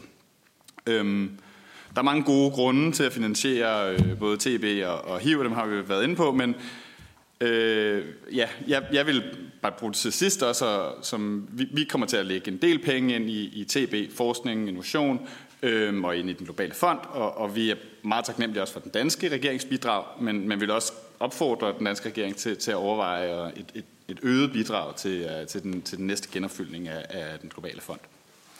Og jeg synes, det er især relevant i sådan et kan sige, sådan politisk klima, som, som den danske regering også talt sig enormt meget ind i, som er, som er hele, en, en snak, vi slet ikke har haft endnu, men som er hele øh, øh, sammenhængen mellem, mellem de sygdomme og klimaforandringerne, og som jo, man må bare ikke, man må ikke klemme, at, at klimaforandringerne udelukkende øger behovet for finansiering, øhm, som jeg heldigvis så, at, at udviklingsministeren var, var opmærksom på i en, øhm, i en, i en kronik, han skrev øh, øh, for nylig i Altinget.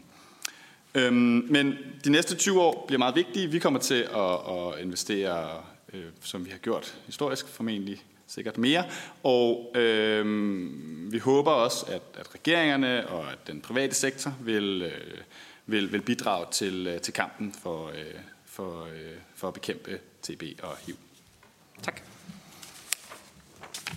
Tusind tak, Morten, for både at sætte fokus på, hvad filantropiske fonde kan, men også med samfinansiering, og hvor vigtigt det er, at der er flere spillere på banen.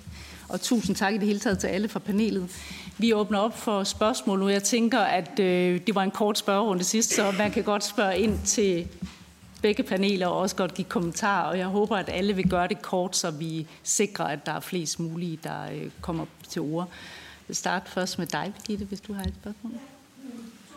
Tusind tak. Jeg skal gøre det kort. Nu har jeg jo ikke en lægefaglig baggrund, så jeg spørger, som jeg har forstand på. Øhm, men det er jo primært til dig, Robert. Jeg blev noget forskrækket øh, over din øh, betegnelse omkring brugen af antibiotika, eller din fortælling om brugen af antibiotika i øvre luftveje, hvor stor en procentdel, øh, der bliver brugt, som ikke har nogen virkning, øh, så sidder jeg øh, og bliver lidt nervøs, og så tænker jeg, hvad, hvad handler det om? Hvorfor gør vi det? Var det, var det på dansk jord, eller var det sådan en europæisk sammenhæng? Øh, og, og, og hvordan kan det være? Øh, det er bare nysgerrigt, fordi det, så må alle alarmklokker jo ringe et eller andet sted. Tak. Tak for spørgsmålet. Nej, det er faktisk både Danmark og, og alle andre steder. Og det er dig og mig, som går ned og hos vores egen læge, og vores barn skal gerne komme i skole i morgen, og hoster og så videre, og noget må du kunne gøre. Øh, kan du ikke give noget antibiotika? Øh, og det har jo hidtil været set som noget relativt omkostningsfrit, at vi kan gøre. Og det er jo relativt altså for os læger øh, og mikrobiologer har det her været et kæmpe problem længe. Eller ikke kæmpe, det har været et, et meget tydeligt problem. Men det er jo først nu, hvor at det rigtig går op for folk, øh, hvor det, fordi vi har fået nogle bakterier, som faktisk ikke kan behandles mere. Og der begynder det altså også for almindelige læger at begynde at, og begynde at krystallisere sig, at det her er et, et helt alvorligt problem. Så det her med øh, for en sikkerheds skyld øh, at tage antibiotika, øh, det har altså en, en, øh, en negativ virkning. Ja, og, og det tror jeg nemlig godt, vi er nogen, der har forstået. Og så tænker jeg, hvor, hvor kommer den samtale, hvor, hvor starter man den samtale om, at vi skal stoppe med det? Øh, det var lige det, det var måske ikke tydeligt nok, men, men der er jo en øget bevidsthed Øh, det tror jeg faktisk også, der er i befolkningen. Så jeg tænker, hvordan får man ændret den her praksis? Jamen, altså, det er, jo, det er jo en løbende ting. Det er jo en, en bevidsthed, som uh, kommer stigende øh, til ord, og så længe vi har så gode forhold, som vi har i Danmark, med så lav en relativt lav øh, resistens, jamen, så er det ikke rigtig noget, som er på lystavlen, hvis jeg må sige. Men hvorimod i Island, hvor de jo havde en øh, stor epidemi med øh, lungebetændelsesbakterier, som var multiresistente, jamen der begyndte befolkningen simpelthen at stille spørgsmål til deres læge. Er du nu sikker på, at jeg skal have antibiotika for det her. Så det er både læger og sundhedspersonale, såvel som øh, befolkningen, vi skal have øh, informeret på det her. Tusind tak. Vi Husted. Tak for det. Det har været en fornøjelse at høre øh, eksperter på det her område. Jeg har ikke så meget forstand på sundhedsområdet. Jeg sidder mest i Folketinget der og sidder med økonomi og, og erhverv. Og så sidder jeg i udenrigsudvalget, hvor vi selvfølgelig har vores ulands hjælp og så videre. Og der, det er faktisk i den forbindelse, jeg vil stille spørgsmål. Der er vi at lave, lave den nye Afrikaplan. Og der er jo fokus på nogle forskellige områder, eller bliver fokus, den er jo ikke kommet nu, men øh, der, hvor man sådan har identificeret nogle problemer, det er jo demokrati, er meget under pres i, i især, altså Kinas, hvad der sker med Kina, hvad Kina gør, og, og hvad Rusland øh, gør, øh, sætter pres på demokratiet og menneskerettigheder i, i mange øh, lande der. Klima er en stor udfordring. Øh, en overskrift til, til Afrikaplanen er også uddannelse og job. Øh, og så der, hvor det måske går bedst, det er nok på sundhed. Altså hvis vi ser, og der vil mange af jer nok sige, at det går ikke særlig godt. Men hvis vi kigger på de her punkter, jeg lige nævner, så er det måske det sted alligevel, der går bedst. Øh, og det er, jo, det er jo ret tragisk at have med at gøre. Og så der kommer mit spørgsmål. Øh, i den plan, der står også blandt andet, at man gerne vil have ligeværdige samarbejder. Og jeg tror, det var dig, Robert Skov, der var lidt inde på, at man øh, havde lokale forskere, man havde... Øh, Hvordan ser I den mulighed for egentlig at være med til at skabe udvikling også, og job til unge mennesker? Det, de lande, nu taler jeg kun Afrika, der er også andre lande, der er mange unge mennesker, der skal have se et, der skal se et eller andet øh, lys for deres liv. Altså, hvordan, hvordan kan vi få dem med? Hvordan kan vi få uddannelse og så videre til at gå op i en højere enhed, hvor de selv er med til det? Og, og du nævnte konkret øh, brug af lokale forskere og, og så videre. Så mit spørgsmål er, øh, hvordan, kan vi, hvordan kan vi bruge den her Afrikaplan øh, til at fremme dagsordenen, vi har her i dag? Og hvordan kan I komme ind og påvirke den? Det, det var nok til dig i første omgang. Jo, men altså, jeg synes jo netop det her med at, at bruge, øh, altså at vi kommer ned og virker som katalysator på det her. Øh, så vi virker som en form for konsulenter, men det er de lokale forskere, som udvikler tingene, og som rent faktisk øh, laver det. Vi har også øh, en hel del af, af vores øh, projekter, der har vi uddannelse af forskere indrud, eller indbygget i det her, helst lokalt, sådan så at de rent faktisk er enrolleret på lokale universiteter, men også nogle gange må vi tage dem til Danmark her, fordi at viden simpelthen er så lille på området, så vi på den måde styrker det. Men jeg tror, at der er andre, der gør noget næsten tilsvarende i det, I laver, Jens.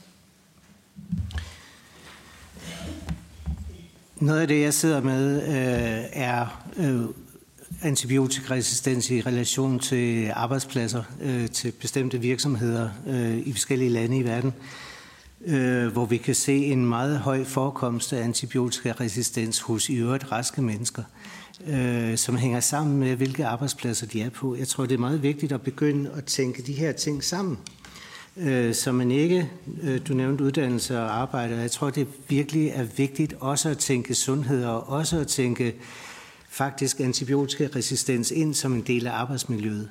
Øh, og det er en kompliceret sag, som, øh, som øh, der skal udvikles på, men det er enormt vigtigt for, at det her ikke stikker fuldstændig af. Tusind tak. Vi har rigtig mange på spørgerækken og kommentarer, så jeg beder alle om at gøre det kort. Først var det Katarina fra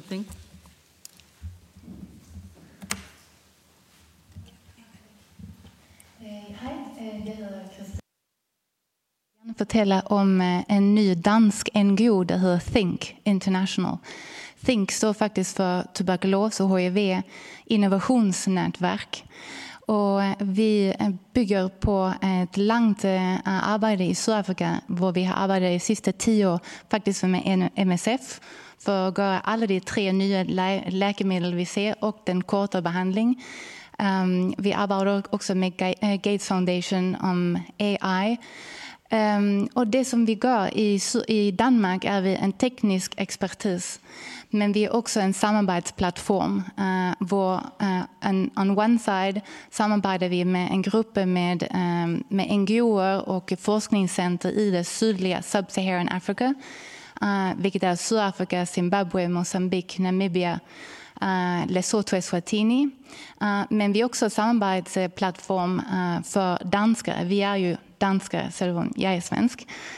Og um, en af de ting, som vi ikke har snakket om i dag, uh, vi har forskning, og vi har mental helse, uh, og drugs and vaccines. Men vi har også AI.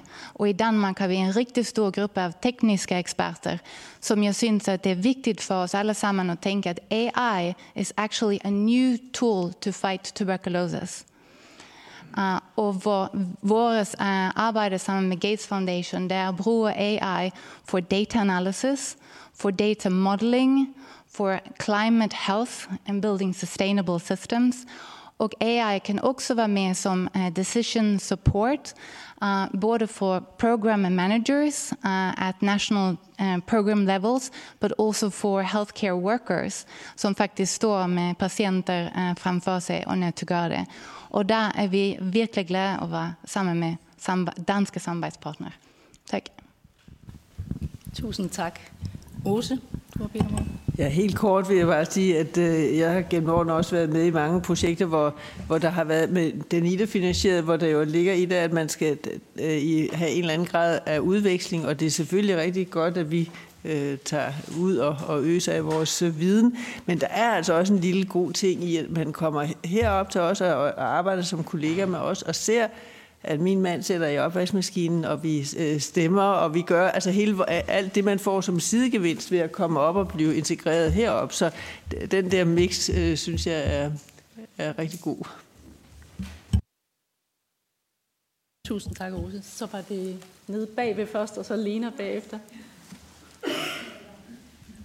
Øh, jeg er helt enig med Ose, og øh, den anden ting, det vi gør, når vi er ude, så øh, samarbejder med tæt med øh, lokale øh, interessenter, for eksempel TB Program Manager, hvor de kan implementere det viden, øh, vi høster gennem projekterne, så det ikke bliver bare en publikation, men de bliver så efterfølgende implementeret på stedet. Så vi altid involverer de lokale øh, i processen, og de bliver med, medvejledere til øh, projekterne. Tusind tak for at pointere det, Lina. Det var også bare for at fortælle, at øh, vi har de her Building Stronger Universities programmer, som er Danita fundet. Øh, vores afdeling inden for global sundhed på øh, KU har mange af dem. Øh, det er ikke så meget emner inden for infektionssygdom, der kommer ind under det. Øh, jeg har aldrig kunne søge, fordi det ikke har været inden for mit område, men der tænker jeg, at vi kan brede os lidt mere ud. Øh, det andet, vi havde en artikel, en gruppe forskere, der blev øh, øh, published i... Øh, Altinget i går, der snakker om, at vi har de her øh, programmer på KU, øh, mastersprogrammer, både i global sundhed og Masters of Disaster Risk Management, hvor førhen, der har den danske stat øh, betalt for, at folk fra den øh, globale syd kunne komme op til Danmark, og lige præcis det Åse snakkede om, øh, så kan de få en mastersuddannelse her i Danmark, leve i Danmark, se demokrati, den måde vi lever på. Øh, men det vi så, den funding, det, det er sluppet væk gennem årene. Øh, men det er der mulighed for nu igen at gøre. Vi kunne allerede i 2024 få 30 studerende op, fordi vi har allerede, vi har jo den viden, vi har gjort det før, vi ved lige præcis. Øhm, og få dem. Så der, der, der er mange muligheder at række ud til global sundhed på KU, fordi ja, vi har en lang, lang historie inden for, for det her. Men Building Stronger Universities, det er også et godt program. Øh, jeg ved ikke, hvem... Tusind tak, Lena. Vi, øh, Michael Åstrup Jensen, som skal give den afsluttende bemærkning, er en lille smule forsinket, så der er mulighed for, hvis der er nogen, der gerne vil stille nogle spørgsmål og har nogle kommentarer. Ja, morgen. Det var, det var bare for også at svare på dit øh, spørgsmål, Per, fordi ja, det er jo, det er det er prisværdigt, at, at den danske regering giver så, så generøs øh, udviklingsbistand, og, og glæder os til at læse øh, Af, Afrikaplanen her. Øh, men jeg vil bare, øh, måske bare, bare som en som kommentar, øh, til at, at, at betragte udvikling på den måde som siloer, hvor man tager en for en. Jeg tror, jeg tror det er enormt vigtigt, hvis, hvis regeringen rigtig gerne vil skabe øh, jobs i, for at for, at, at også bekæmpe migration osv., som det har været i hvert fald tidligere strategier, så, så tror jeg bare, man skal huske, at det er en forudsætning, at man skaber gode vilkår for sundhed, for uddannelse og for klimatilpasning. Øh, så det er sådan, jeg tror, det er næsten sådan en underliggende forudsætning for jobskabelsen. Og så den, den anden dimension af det er, er også øh, de sammenhæng, der er mellem de her forskellige sektorer. For eksempel vil du se, øh, i, i hvert fald i nogle af de øh, fremskrivninger, vi har, så kan vi se, øh, at, altså, at behovet for øh, sundhedspersonale og sundhedsfinansiering vil stige markant på grund af stigning i temperaturen. Det kan være øh, øget niveau af, øh, af TB og HIV, det kan også være alle mulige andre former for smitsomme sygdomme, dengue og øh, jeg ved ikke hvad. Øh, så, så jeg tror, at det er sådan jeg tror i hvert fald, man skal, man skal huske, hvad, hvad for nogle ting, der er forudsætninger, og de her ting øh, øh, hænger, hænger enormt øh, tæt sammen. Så man må ligesom ikke bare sige, nu klarede vi sundhed, og så gå videre til noget andet. Så, øhm.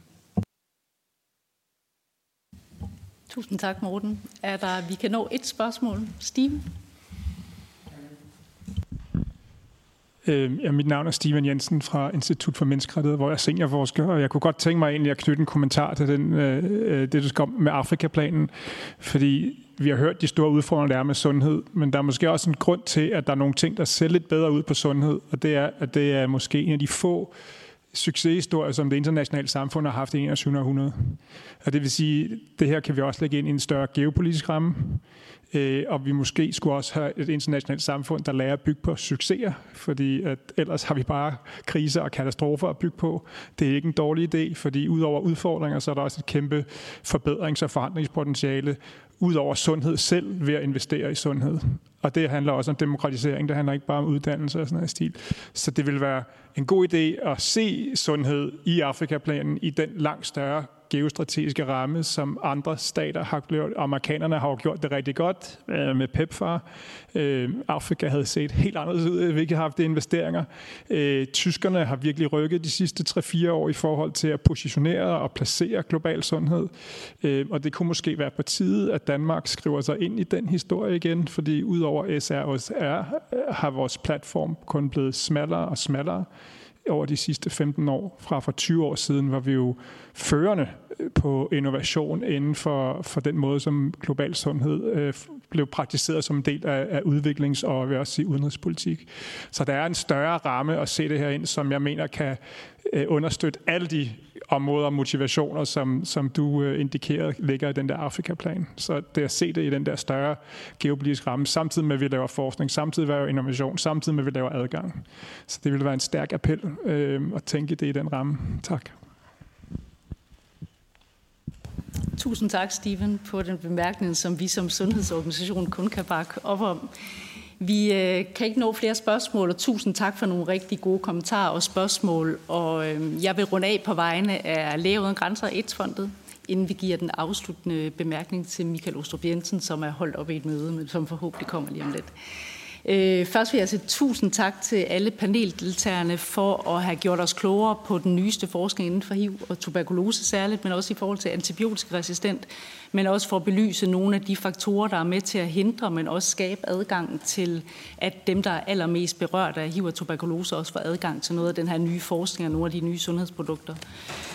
I har alle sammen peget på nogle øh, forskellige øh, løsninger, øh, og ting, der fremadrettet kan være med til at bringe tuberkulose og HIV-kampen øh, og accelerere den. Og noget af det, der især er to budskaber står frem. Det ene, det er, at man ikke kan arbejde i siloer. Man er nødt til at arbejde i partnerskaber. Man er nødt til at se på nogle partnerskaber mellem fonde, forskere, medicinalindustri, civilsamfund, regeringer, men især også dem, det handler om dem, der er ramt eller høj, i høj risiko for at få HIV og tuberkulose.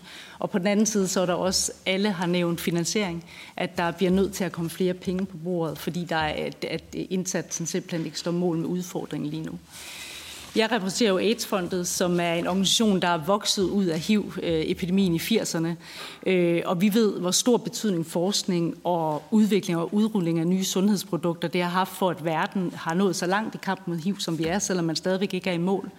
Og netop aktivister fra starten og folk, der var påvirket af HIV, de arbejdede hårdt på for, at der skulle skabes en, øh, en effektiv behandling mod HIV, og det lykkedes man med. Antiviral terapi, det har reddet omkring 21 millioner liv siden 1996. Øh, men det er også vigtigt at huske på, at folk i, i øh, lav- og mellemindkomstlandene først fik adgang til den her medicin, efter at medicinalindustrien også opgav patenter.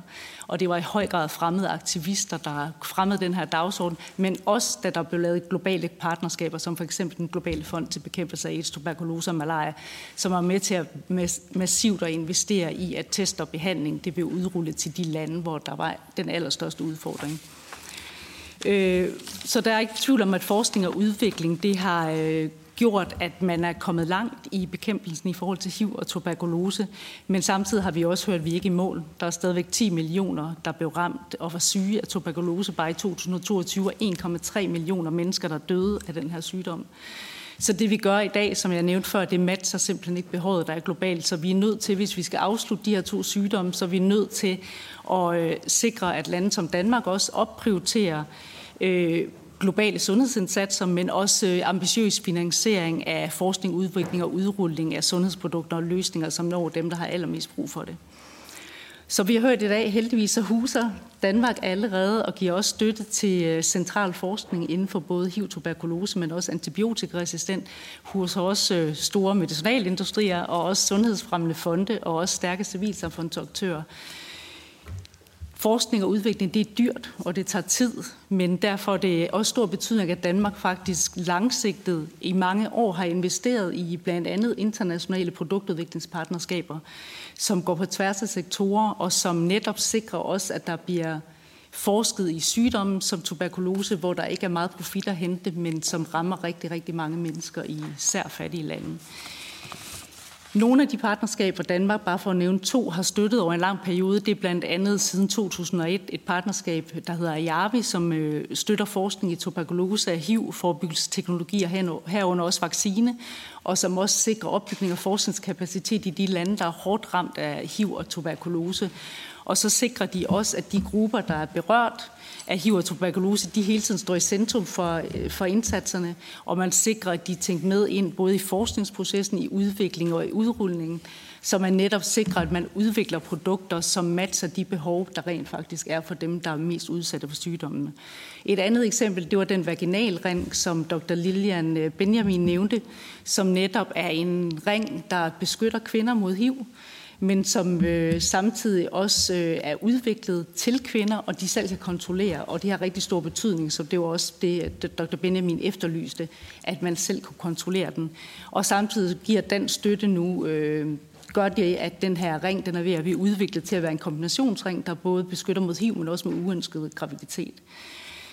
Med de her eksempler, så vil jeg sige velkommen til Michael, og tak fordi du kunne komme. Øh, jeg vil håbe give en opfordring fra Læger Uden Grænser og AIDS-fondet for det første at sige tusind tak til SSR-netværket for, at I har faciliteret det her møde, og så håbe på, at øh, Danmark øger fokus, om, øh, fokus på det her område.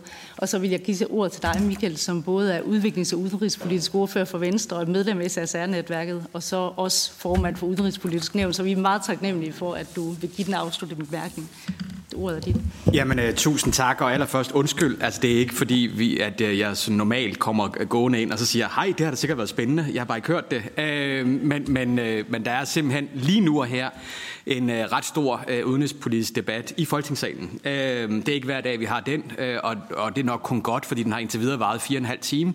Uh, så så øh, den foregår stadigvæk. Øh, så det er desværre det, der gør, at rigtig mange af os, øh, som arbejder øh, som udenrigsordfører og andet, vi simpelthen fange ind i den sal. Øh, så det er en af ulemperne ved at være 12 partier, plus fire nordlandiske, som alle sammen ønsker at, øh, at tale noget til den her vigtige sag. Så det er ikke, fordi vi ikke prioriterer det her område.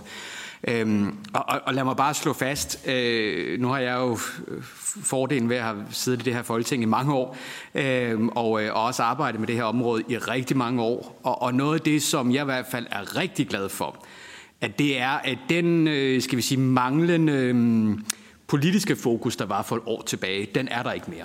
Altså, den er der ikke mere. Øh, der er en klar ønske på tværs af både embedsmandsværket, politiske partier osv., at det her, det er essentielt, at vi i Danmark også prioriterer det her, også økonomisk. Øh, og derfor kan jeg jo også allerede godt afsløre, at vi har brug for jeres input i forhold til det ret store arbejde, vi påbegynder lige på den anden side af årsskiftet, nemlig for første gang nogensinde at lave en øh, Afrikastrategi for Danmark, øh, som jo derefter skal udmyndte sig i en øh, konkret ny, folk vil sige igen igen, øh, udviklingsstrategi, øh, som vi selvfølgelig forhandler med øh, Folketingets partier, og sidst men ikke mindst, hvordan det så udmyndter sig i den derefterfølgende finanslov.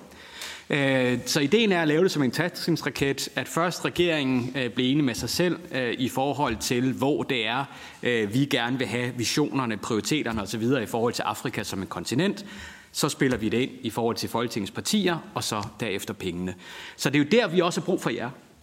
og, og uden at kan afsløre alt for meget, så er det altså lige på den anden side af årsskiftet, vi, vi regner med at påbegynde det arbejde vi er sat lidt tilbage øh, på baggrund af, hvad der sker ellers i verden, øh, kan jeg godt afsløre. Så det, det gør, at, at, at, ja, at, øh, at tidsplanen desværre er blevet rykket lidt, men, men, men det er helt klart øh, øh, ønsket. Og, og, og, og, og, og ja, altså det kommer også til at kræve flere penge. Altså det kræver også til at koste flere penge på det her sundhedsområde. Generelt, øh, Sofie Løde har jo sagt meget, meget klart, og det synes jeg er nogle rigtig gode ord, at det er, at vi skal have udryddet tuberkulose i 2030. Øh, og det synes jeg jo er øh, rigtig godt offensivt øh, mål. Jeg ved ikke, om det er for offensivt, men det er i hvert fald et godt offensivt mål. Øh, men det er jo ikke bare nok at så sige, at vi vil det. Man bliver også nødt til at, at, at så at sige, øh, øh, sætte nogle flere øh, ressourcer af. Og i forhold til hele øh, AIDS-problematik og lignende, jamen så er der nok at tage fat på i forhold til det gode arbejde, Garvi laver og andre øh, gode aktører. Så, så jeg vil bare slutte af øh, og sige, at øh, undskyld, som sagt, øh, men, men endelig ikke holde tilbage. Tag fat i sådan nogen som, øh, som mig og mine gode kollegaer og dem, der ikke kan være her, øh, og så simpelthen komme med god input, øh, fordi øh, vi vil meget, meget gerne have det. Jeg ved godt, en af de fordomme, der er om politikere, det er, at vi er argumentresistente. øhm, det er det indtryk, man får nogle gange, når man sådan ser i pressen. Tro det være, det er vi ikke. Øh, så, øh, så endelig øh, skyd ind med masser af gode idéer, og så ikke mindst fortsætte det kanon gode arbejde, øh, som jeg ved, I gør. Tak for det.